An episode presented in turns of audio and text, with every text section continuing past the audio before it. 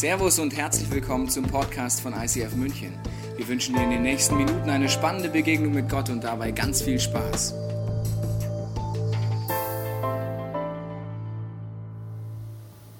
Smile, was für ein Lied. Kann ich mal euer Smile sehen kurz? Zähne geputzt? Kann man machen, komm. Lächeln, ja, da hinten auch, da hinten. Schön, ein paar Lächeln. Äh, mag nicht. Macht nichts. Ich meine, ist auch ein Thema, wo nicht unbedingt zum Lachen ist, muss ich ganz ehrlich zugeben. Ich meine, Heilungskraft von Gott. Ich weiß nicht, welche Erfahrungen du schon gemacht hast und ich glaube, ganz egal, wo du dich befindest auf deiner geistlichen Reise, irgendwann fangen wir alle an zu beten. Vielleicht erst, wenn du alles ausprobiert hast, zu jedem Arzt gerannt bist, zu jedem Heilpraktiker gelandet bist, jeden Stein überall auf deinem ganzen Körper schon mal hingelegt hast, alles probiert hast, was irgendwie geht und dir angeboten würde, dann kommst du vielleicht noch auf die Idee, irgendwann, vielleicht hilft es nur noch Gebet. Also bei Krankheit ist das ja so eine Sache, gell? Gott stellt sich selber in der Bibel vor, folgendermaßen, es sagt, 2. Mose, denn ich bin der Herr, dein Arzt. Was ist das für ein Arzt? Ich musste miterleben, dass Freunde von uns ihr Baby verloren haben, als es noch im Bauch war, in der Schwangerschaft. Wir haben zu diesem Arzt gebetet. Er hat nicht das getan, was wir wollten. In unserer eigenen Familie gab es einen Fall, dass äh, ein Familienvater bei uns in der Verwandtschaft Krebs bekommen hat. Alles gläubige, ernsthaft gläubige Christen, alle beten, die Kinder, die Frau, der Mann, die ganze Kirche, wo sie hingegangen sind, beten und fasten, dass dieser Familienvater gesund wird, weil das kann doch unmöglich Gottes Idee sein, dass der stirbt. Oder? Einige Wochen später stirbt er, er ist tot. Gott, was für ein Arzt bist du? Bist du so ein Diva-Arzt? mal schlecht drauf, mal gut drauf? Würfelst du da im Himmel? Bei eins Heilung, bei zwei bis sechs nein? Sagst du, dein Oberteil gefällt mir, das ist gelb, dich heilig, das ist rot, dich heilig nicht? Nach welcher Logik machst du das bitte? Was bist du für ein Arzt? Stell dir vor, du gehst zu einem, Leib, zu einem äh, leibhaftigen, also zu einem echten Arzt in dem Sinne, den man anfassen kann. Und beim einen sagt er, ja, ich habe jetzt keine Lust, also dich behandle ich nicht. Die schon. Ich meine, mit der Privatversicherung ist es ein bisschen so. Böse jetzt, gell? Aber das ist was ganz anderes. Ein Arzt, Gott. Und da hat man tausend Fragen. Und ich weiß nicht, wie dir es geht, ob du denkst, das ist eher ein Frustthema. Ich glaube, man kann da rangehen, so ich nenne das der Heilungsverweigerer-Typ. Du hast Erfahrungen gemacht, du hast vielleicht gebetet, hast Hoffnung reingesetzt, es hat nicht geklappt, wie du es dir vorgestellt hast. Und jetzt sagst du, ich habe die Schnauze voll, ich bete nicht mehr. Oder es gibt diesen Hatschi, ich habe gar nichts Typ. Hatschi, ich habe nichts. Hatschi, ich habe nichts. Deswegen habe ich einen Hatschi-Typ kennengelernt. Hatschi-Typ, er niest wirklich, die Rotze läuft überall, im wahrsten Sinne des Wortes. Er hat hohes Fieber. Ich sage, ey Mensch, bist du krank? Sagt er, nein, ich bin geheilt durch Jesus. Sag ich, okay, aber die Rotze läuft immer noch.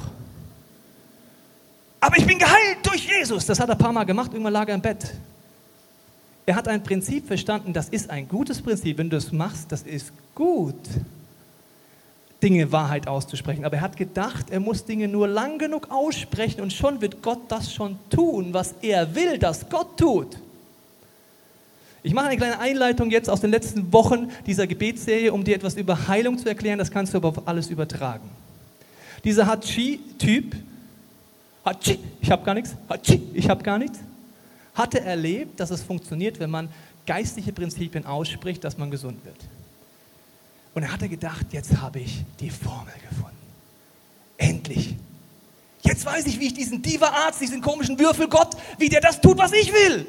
Ich muss es nur lang genug aussprechen. Jesus erklärt das Gebet am Vater Unser, haben wir uns angeguckt die letzten Wochen immer wieder. Da sagt er, plappert nicht wie die Heiden. Was für eine schöne Einladung fürs Vaterunser. Und damit ist gemeint, zur damaligen Zeit war es vollkommen normal, dass wenn du nicht ein Christ warst, hast du probiert, alle Gottheiten, die es irgendwo irgendwie gab, irgendwie dazu bewegen, dass sie das tun, was du willst. Entweder bist du in den Tempel gegangen, hast irgendwas angezündet, geräuchert, geopfert. Du hast irgendwelche Wege gefunden, jeden Gott angepflegt, gesagt, ja Gott du und Gott du und Gott du und Göttin du und du und einer von euch wird doch mal meiner Meinung sein, hoffe ich, oder? Bitte. möglichst viele Worte, möglichst gute Argumente finden, warum die Gottheiten dich erhören sollen. Willkommen im Christentum. Nee, das machen wir nicht, oder? Tun wir viele Worte benutzen, um Gott dazu bewegen, das zu tun, was ich will? Das wäre ja Manipulation. Oder? Ich zeige dir, wie das oft bei uns aussieht. Ich übertreibe es, überspitze es jetzt, um es dir zu zeigen. Wie versuchen wir Gott dazu bewegen, auch durch unsere Rahmenbedingungen, durch unsere Performance im Gebet. Zum Beispiel machen wir so Sätze wie, lass uns den Kopf neigen, die Augen schließen, falten. Manchmal verändert sich dann auch die Stimme. Ein bisschen weinerlich. Gott, ist echt schlimm jetzt, gell? Gott, bitte hilf mir. Hallo? Als Gott runtergucken würde, sagen würde, Mensch, cooler Manipulationsversuch. Ich gehe drauf ein. Das wäre das Gleiche, wenn ich möchte meine Frau zu etwas bewegen, ich tue dann einen Dackelblick aufsetzen. Frauke, ich brauche ein bisschen Liebe. Du musst nicht, aber ich glaube, es wäre besser. Aber feel free. Unsere Gebete sind so schnell dazu, ich muss Gott dazu bringen, meinen Willen zu tun, weil ich weiß, was Gott zu tun hat. Und dann kommt der nächste Part. Nicht nur versuchen, Gott dazu bewegen mit Worten, mit Gesten, mit Gebeten, mit Stimmlagen, mit Schreien, mit leise, laute, Dynamik, Rhetorikkurs im Gebet könnte man mal anbieten irgendwann. Ja, welche Rhetorik brauchst du im Gebet, damit Gott sagt, Mensch, ich wollte es zwar nicht erhören, das Gebet, aber jetzt hast du mich überzeugt, du kannst einfach so gut reden. Das nächste, was wir probieren, ich nehme dich einfach mal mit ins Gebot, ist, ist eine magische Formel suchen. Wir erleben in einem Bereich, zum Beispiel mein Hatschi-Freund, der hat erlebt, dass das funktioniert. Das war auch in diesem Einzelfall genau richtig. Und er denkt, jetzt habe ich es gefunden. Also zum Beispiel gibt es so eine magische Formel, in der Bibel heißt es, du musst nur hinten ans Gebet eine Formel dran machen. Die heißt, im Namen Jesu und es wird passieren. Wow! Ich habe die Formel gefunden. Endlich, wir haben die Formel. Lass uns die trocken rausbringen. Du musst jeden, du kannst jeden Scheiß beten. Im Namen Jesu. Okay. Oder eine Formel. Jesus hat alles dafür getan, dass seine Jünger keine Formeln gefunden haben in Heilung. Zum Beispiel bei Blinden. Den einen Blinden heilt er so, den nächsten so. Zum Beispiel zum einen sagt er, du kannst sehen, er sieht sofort. Da denken sich die Jünger, aha, wenn ein Blinder kommt, sagen wir einfach, sieh im Namen Jesu und der sieht. Da kommt der nächste Blinde, die arme Sau, kommt hin. Jesus spuckt am Boden, nimmt Matsch, klatscht den drauf und sagt, so, jetzt gehst du noch zu dem Teich, wäscht es aus und danach kannst du sehen. Mochte er denn nicht, den anderen Blinden? Die Jünger wieder so, aha, ja, jetzt haben wir es verstanden. Also nicht aussprechen, seh im Namen Jesus, sondern Matsche, Spucke, draufklatschen, seh. Wir haben es rausgefunden. Endlich macht Gott das, was ich will. Er pfeift endlich nach meiner Ta Pfeife. Gott, mach mal. Gott ist kein Pfiffi, wusstest du das? Nicht, was, du hast gerufen? Ja, das mache ich jetzt aber auch. Gott ist Gott. Und jetzt sagt Jesus, nicht plappern wie die Heiden, keine Manipulationsversuche, keine Zauberformeln, sondern bete unser Vater, Vater unser. Wenn du wirklich Gott zu deinem Vater hast, ist es das Ende der Manipulation. Erkläre ich dir kurz. Ich bin Vater und die Eltern im Raum werden mir zustimmen, die anderen wissen es aus der Theorie. Eines der schlimmsten Dinge, die ich meinem Sohn antun könnte, wäre, ich würde ihm immer alles sofort auf die Art und Weise, wie er es gerade will, geben. Egal was. Papa, ich möchte jetzt hier an Kali-Kugel. Okay, mein Sohn, ich höre dein Gebet. Papa, ich möchte ein Motorrad. Kein Problem, bist erst drei, aber fahr. Das wären verkorkste Kinder, die lebensunfähig sind. Tu das bitte deinem Kind niemals an. Wir als Menschen wissen, dass wir das aus Liebe tun. Aber Gott, wenn er nicht nach meiner Pfeife tanzt, ist er böse. Mag mich nicht. Tot. Mein Vater würde bedeuten, ich höre auf zu manipulieren und frage Gott, was denkst du denn über diese Situation?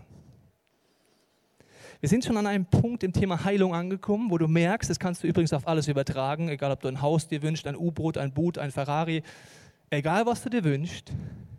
Du kannst manipulieren, versuchen wie die Sau. Das ist kein erfolgreicher Weg. Der erfolgreiche Weg ist, dass Jesus sagt, ich kann nichts tun, als was ich meinen Vater tun sehe. Hä? Jesus, ich dachte, du heilst, gehst rum und heilst jeden. Wusstest du, dass Jesus nicht jeden körperlich geheilt hat? Wie jetzt? Das geht aber nicht. Jesus, eine Menschenmenge ist da. Sie stehen an in Zweierreihen, Dreierreihen, keine Ahnung. Hunderte von Menschen warten auf ein Heilungsgebet. Jesus betet und irgendwann sagt er: So, Jungs, ich gehe jetzt mal auf den Berg, ich ziehe mich zurück. Ja, Jesus, warte mal, da stehen aber noch ein paar hundert an. Das geht aber nicht. Jesus läuft Tag ein, Tag aus in einen Tempel, den Tempel in Jerusalem. Es heißt dann, dass einige Jahre später Johannes und Petrus vorbeikommen an einem Gelähmten, der Tag ein, Tag aus, sein ganzes Leben schon an diesem Eingang hockte. Was heißt das? Jesus ging drei Jahre lang, in Zahlen drei, dreimal 365 Tage an ihm vorbei. Es gibt eine Geistesgabe, Römer 12, Vers 8, um dich ganz zu verwirren. Da heißt es, eine Gabe des Geistes ist es, Kranke und Alte zu pflegen. Was waren das für hobbylose Christen, die Apostel? Die sollten doch einfach Hände auflegen. Wo wir brauchen die noch einen Pflegedienst? Das braucht es doch gar nicht. Wir beten einfach, zack, bumm, Gehalt, fertig aus, Halleluja, lass uns Lob preisen und was auch immer. Offensichtlich gibt es Situationen, da heilt Gott körperlich, darüber geht es mir jetzt erstmal, und im nächsten Moment sieht es so aus, als würde er körperlich nicht heilen. Es scheint einen Zeitplan Gottes zu geben. Der Gelähmte sitzt drei Jahre noch länger dort und er denkt drei Jahre lang, das kann nicht sein. Offensichtlich hat Gott auch einen anderen Zeitplan als wir. Unser Zeitplan ist ganz simpel. Ich will alles jetzt, sofort und zwar immer.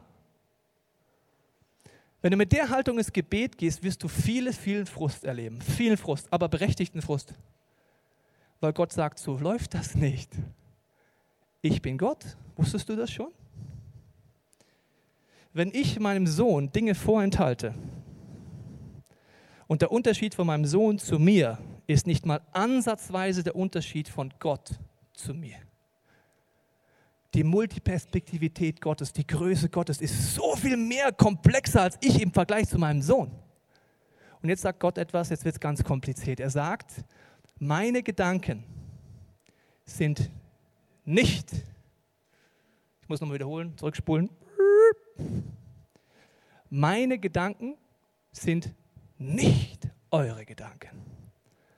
Jetzt habe ich beim Gebet ein Problem. Wenn ich zu 99 Prozent einfach meine Gedanken Gott sage, versuche durch Manipulation oder Zauberformeln ihn zu meinen Gedanken zu bringen, werde ich Frust erleben. Sowas kommt von sowas. Oder ich traue mich etwas zu machen, was revolutionär ist, was Jesus gemacht hat. Was tut denn mein Vater im Himmel? Wie kann ich dort kooperieren? Und ich fange jetzt mal an im Bereich Heilung mit einer Stelle, die sehr überraschend vielleicht für dich ist. Aber diese Stelle nimmt etwas auf. Da heißt es in Lukas 13,11. Und siehe, eine Frau war da, die hatte seit 18 Jahren einen Geist, der sie krank machte. Und sie war verkrümmt und konnte sich nicht mehr aufrichten. Wusstest du, dass Jesus bei zwei Drittel, zwei Drittel aller Krankenheilungen Dämonen rausgekickt hat?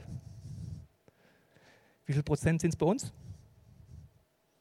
Bei jeder hundertsten, tausendsten, millionsten Gebet für Heilung?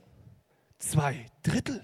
Ich weiß nicht, wie du die Bibel liest. Ich fange dann zu fragen, an zu fragen, ja, Jesus, was soll denn das jetzt bitte bedeuten? Dämon. Zwei Drittel aller Krankenheilung gehst du gegen einen Geist der Krankheit vor. Ich mach's nie, aber gut. Jesus sagt zwar, ich soll ihm nachfolgen, aber ich mach's einfach mal nicht. Was heißt es, den Geist der Krankheit anzugehen?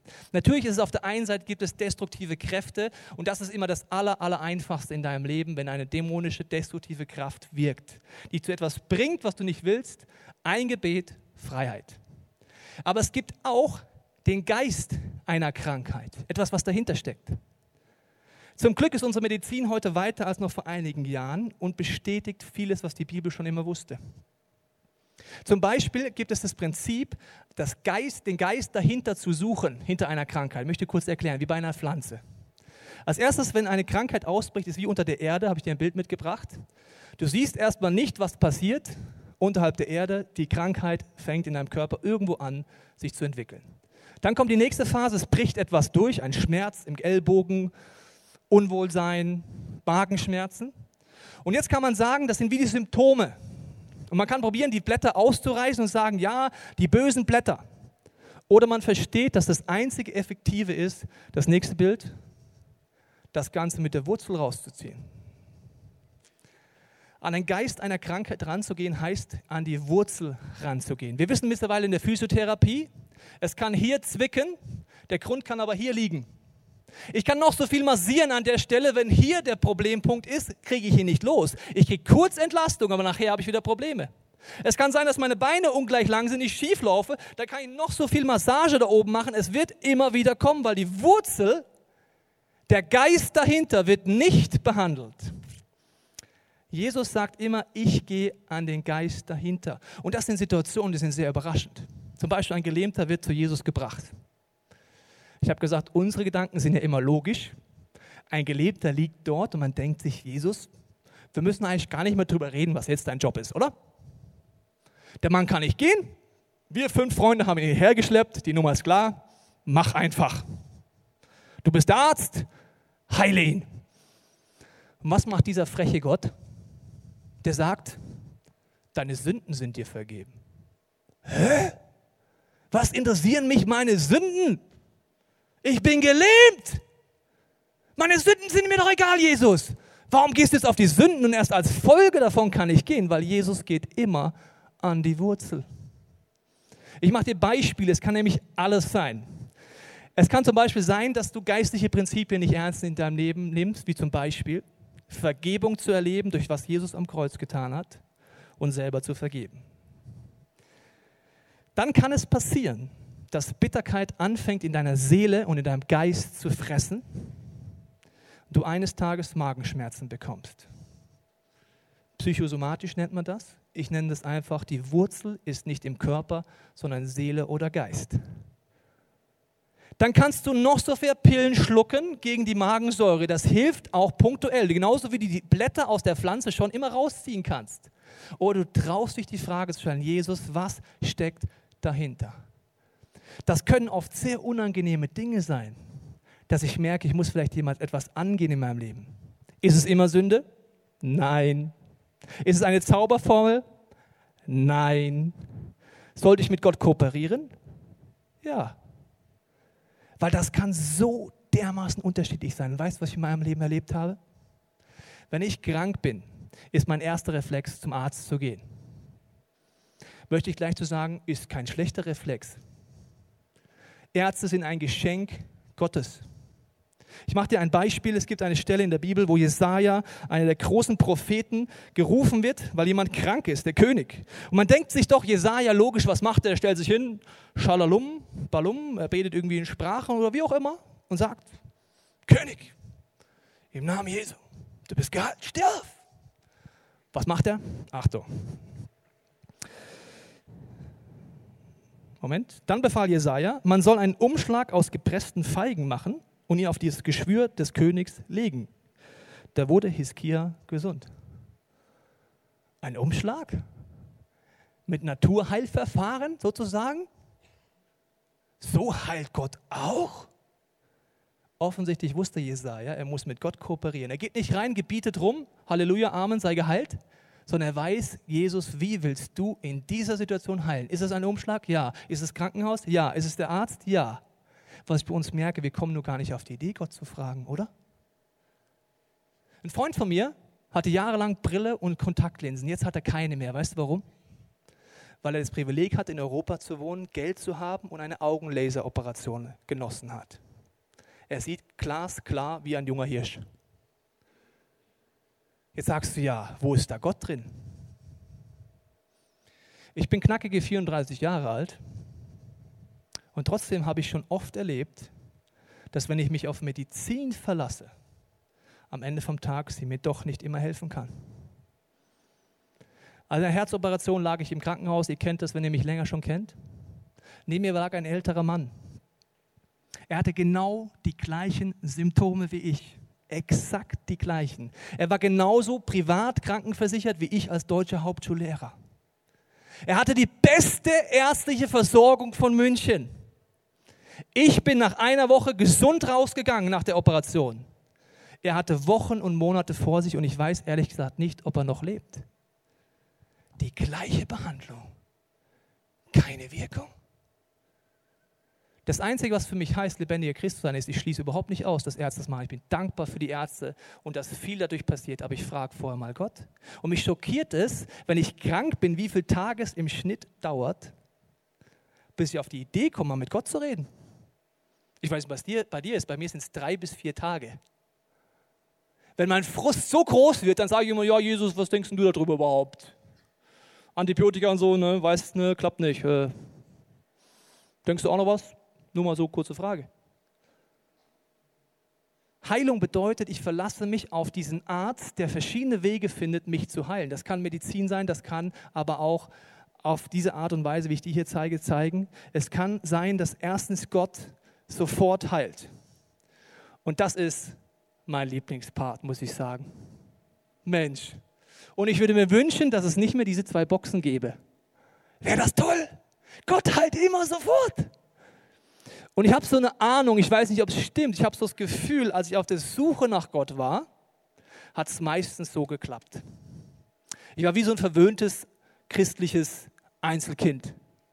Gebet, Erhörung. Gebet, Erhörung. Das klappt ja echt. Gebet, Erhörung. Und dann merke ich auf einmal, irgendwann gab es aber Momente, wo das nicht mehr geklappt hat wo Gott mich mündiger machen wollte, sagt Thomas Tobi, jetzt gehen wir mal aus diesem Kindheitslevel raus, raus aus der Manipulation, raus aus den Zauberformeln. Und du wirst merken, dass es oft ein Prozess ist.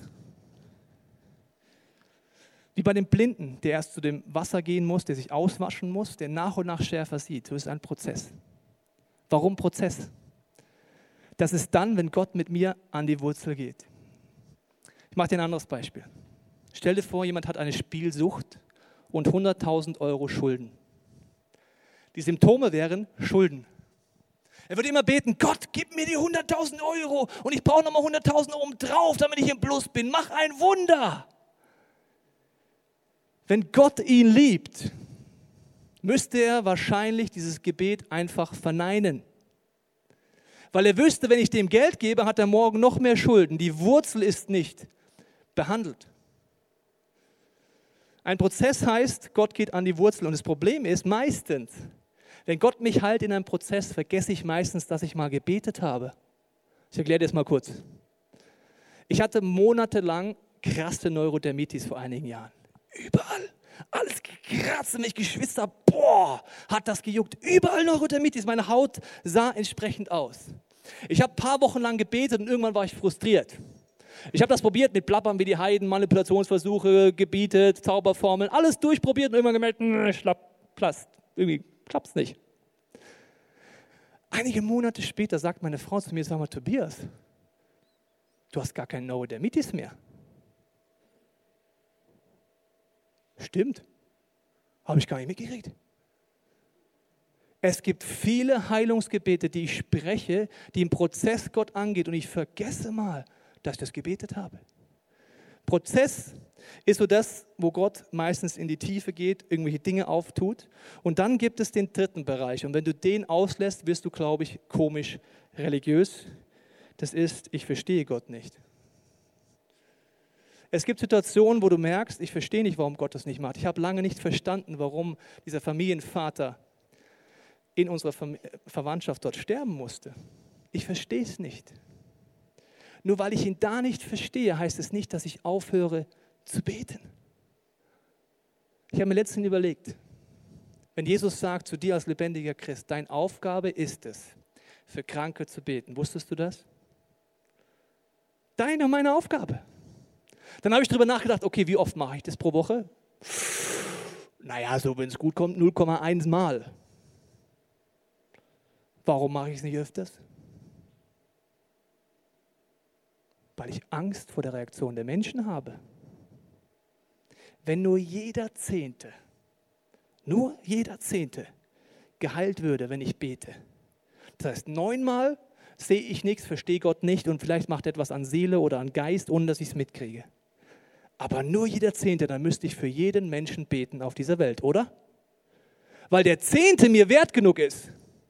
Aber weil mein Ego so groß ist und mein Schiss so stark ist, mache ich es oft nicht. Obwohl ich schon sehr oft erlebt habe, dass Gott heilt. Diese Sofortmöglichkeit. Ein Beispiel. Eine junge Frau kommt zu meiner Frau und mir sagt, sie hat solche Schmerzen, sie hat ungleich lange Beine, das hat der Arzt festgestellt. Sie ist immer verspannt, sie braucht jetzt Einlagen, ob wir mal beten können. Meine Frau setzt sich hin, hat so, ist kurz still und das ist mein Haupttipp an dich, kurz still sein, Gott fragen, was dran ist. Wie gesagt, gell?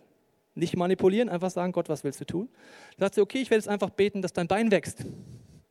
Ich denke mir so, Frau, ja, viel Spaß, mach mal. Ich schaue zu. Sie betet und das Bein wächst vor unseren Augen.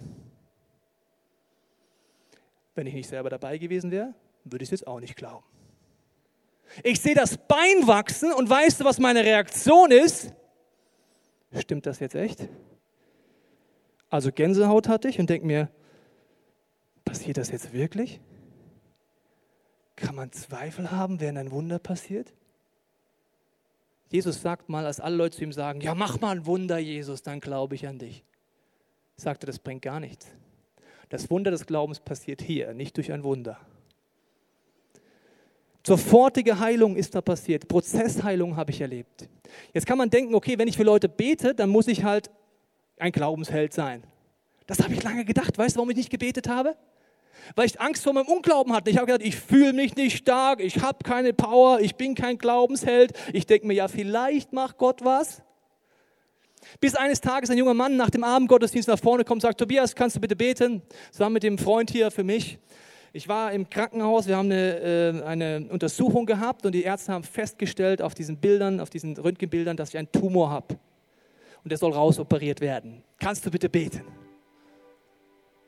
Ich hatte in dem Moment Glauben 0,1 Prozent. Habe mich alle gefühlt nach so einem Sonntag, bin ich so dermaßen auf der Fresse, denke mich, oh Jesus, warum muss denn jetzt das Gebet kommen? Heute Morgen hätte ich irgendwie noch, pff, ja, da wäre ich noch irgendwie präsent gewesen, aber jetzt, oh Mann. Dann sage ich nur zu ihm, also, ich habe jetzt nicht viel Glauben, ehrlich gesagt, aber ich habe den Glauben, dass ich den Schritt gehe und bete. Eine Zeit später kommt der junge Mann und sagt, die Ärzte haben den Tumor nicht mehr gefunden. Was habe ich da gelernt? Ich glaube nicht an Glaubenshelden hier in diesem Raum. Ich glaube nur an treue Menschen, die sagen, wenn sie einen Impuls machen, den gehen sie. Für mich der Schritt sagen, ich bete für deinen Tumor, war aller Glaube, den ich geben kann. Und dann zum Glück macht es Gott und nicht ich. Weißt du, warum ich gemerkt habe, warum mein Hintern auf Grundeis geht beim Gebet? Weil ich es eben nicht im Griff habe. Weil es Gott macht. Jesus sagt, wenn du ein lebendiger Christ bist, ich wohne in dir. Haben wir uns die letzten Wochen auch angeguckt. Durch dich wirke ich. Aber dein Job ist es, den Schritt zu gehen. Und das können Situationen sein, wo du den Schritt gehst und Gott eben nicht das körperliche Problem ansieht, sondern vielleicht die Seele oder den Geist, weil er sieht dich immer ganzheitlich. Das ist wie eine junge Kollegin bei mir, eine Sportkollegin. Wir waren Skifahren mit einigen Kollegen. Und nach dem zweiten Tag hatte sie am Schienbein eine offene Wunde von dem Skischuh. Alles probiert, Bepanthen draufgeklatscht, Verband drum. Es hat aber sehr schwer getan, weil sie immer wieder da vorne dagegen ist. Am Abend des zweiten Tages laufen wir aus dem Skikeller hoch. Ich laufe hinter ihr und habe diesen Blitzgedanken. Bete doch für sie. Ja, klar. Okay, Gott, ich sage zu ihr, du, darf ich mal versuchen zu beten? Also das klappt ja alles nicht hier mit Bepanthen und so. Ich habe schon erlebt, dass Gott heilt und ich würde es gerne ausprobieren, ob du morgen wieder Skifahren kannst. Ich dachte, ja, warum nicht? Schlimmer kann es ja nicht werden. Ich bete, danach sagt, frage ich sie, und? Sagt sie, ja, irgendwie ist nichts passiert, aber warum hast du jetzt gerade für mich gebetet?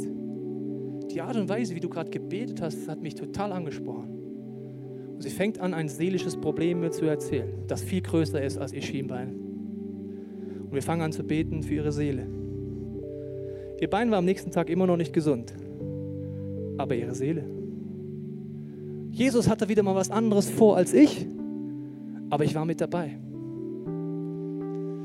Jetzt kannst du sagen, ja, es ist schon ziemlich schwierig mit dem Fragezeichen, weil wie soll ich da Gott vertrauen? Genau wie die junge Frau, deren Vater in unserer Verwandtschaft gestorben ist, jahrelang mit Bitterkeit gekämpft hat.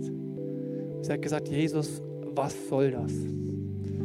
Wir haben gebetet. Wir haben gefastet. Eine ganze Kirche hat gebetet, dass du ihn gesund machst. Das kann doch nicht gut sein, Gott. Und Jahre später hat sie einen Traum. In diesem Traum begegnet sie ihrem verstorbenen Vater. In dem Traum sagt sie zu ihm, Papa, warum bist du damals gegangen? Als du im Koma lagst, wir haben alle gebetet, wir haben gefastet. Wieso bist du gegangen? Ich hätte so dringend einen Vater gebraucht. Und dann sagt er zu ihr, weißt du, in diesem Traum, als ich im Koma lag, ist mir Jesus begegnet. Und er hat mich gefragt, willst du mit mir in die Ewigkeit gehen, in das Leben nach dem Tod oder willst du nochmal zurück? Und ich habe mich entschieden, ich möchte mit Jesus gehen. Wenn du an Gott glaubst, glaubst du auch irgendwo, dass es ein Leben nach dem Tod gibt. Jesus ist der Meinung, dass das der Ort ist, wo es keinen Schmerz gibt, keine körperlichen, seelischen und geistlichen Leiden. Dann sage ich dir einen sehr krassen Gedanken. Wenn du betest für jemanden und er stirbt, du betest um Heilung, kann es sein, dass es die beste Gebetserhörung war für das, was du gebetet hast, aber nicht auf die Art und Weise, wie du es gewollt hast. Diese Person ist bei Jesus, sie ist geheilt, sie hat keine Schmerzen mehr. Für sie ist es gut, für dich nicht.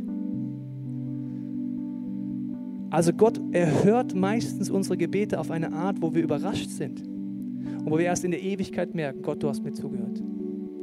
Die Band wird jetzt ein Lied spielen, das heißt Healing Begins. Und da geht es darum, dass diese Heilungskraft anfängt zu wirken. Und ich möchte dich einladen, an deinem Platz einfach ehrlich mit Gott zu kommunizieren. Du sagen, Jesus, ich bin frustriert, ich habe echt viele Fragen, weil dieses Fragezeichen da drüben ist für mich einfach riesig. Aber vielleicht sagst du auch, ich habe gemerkt, ich habe immer versucht, Gott zu manipulieren, eine Zauberformel zu finden. Ich möchte mich bei Gott entschuldigen. Ich möchte jemand werden, der sagt, Gott, ich möchte herausfinden, was du denkst über die Krankheit. Ich möchte lernen, jemand zu werden, der an die Wurzeln geht, mit deiner Hilfe. Oder vielleicht zum ersten Mal sagst, Jesus, hier bin ich, auch mit meiner Not, meiner Krankheit vielleicht, seelisch, geistig, körperliche Krankheit. Greif du ein, heil du. Ich möchte für die nächsten Minuten beten, dass du an deinem Platz, in deinem Herzen mit Gott reden kannst. Jesus, ich danke dir, dass du sagst, du bist unser Arzt. Ich danke dir, dass du versprichst, dass du auch immer handelst. Auch wenn du oft wie in dieser Geschichte aus unserer Familie nicht körperlich heilst, sondern vielleicht auf eine Art heilst, mit der wir nie gerechnet haben. Ich bete, dass du uns das Blickfeld aufmachst für das, wer du bist, dass du ein guter Gott bist, dass wir dir vertrauen können und dass wir Männer und Frauen werden können, die anfangen ich, zu sagen, ich stelle mich dir zur Verfügung, Gott. Und wenn nur jeder Zehnte geheilt wird, während ich das trainiere zu kooperieren, ich werde es tun. Jesus, diese Zeit ist deine Zeit, Heiliger Geist, dass du in unsere Herzen anklopfen kannst und uns sagen kannst und zeigen kannst, was du denkst.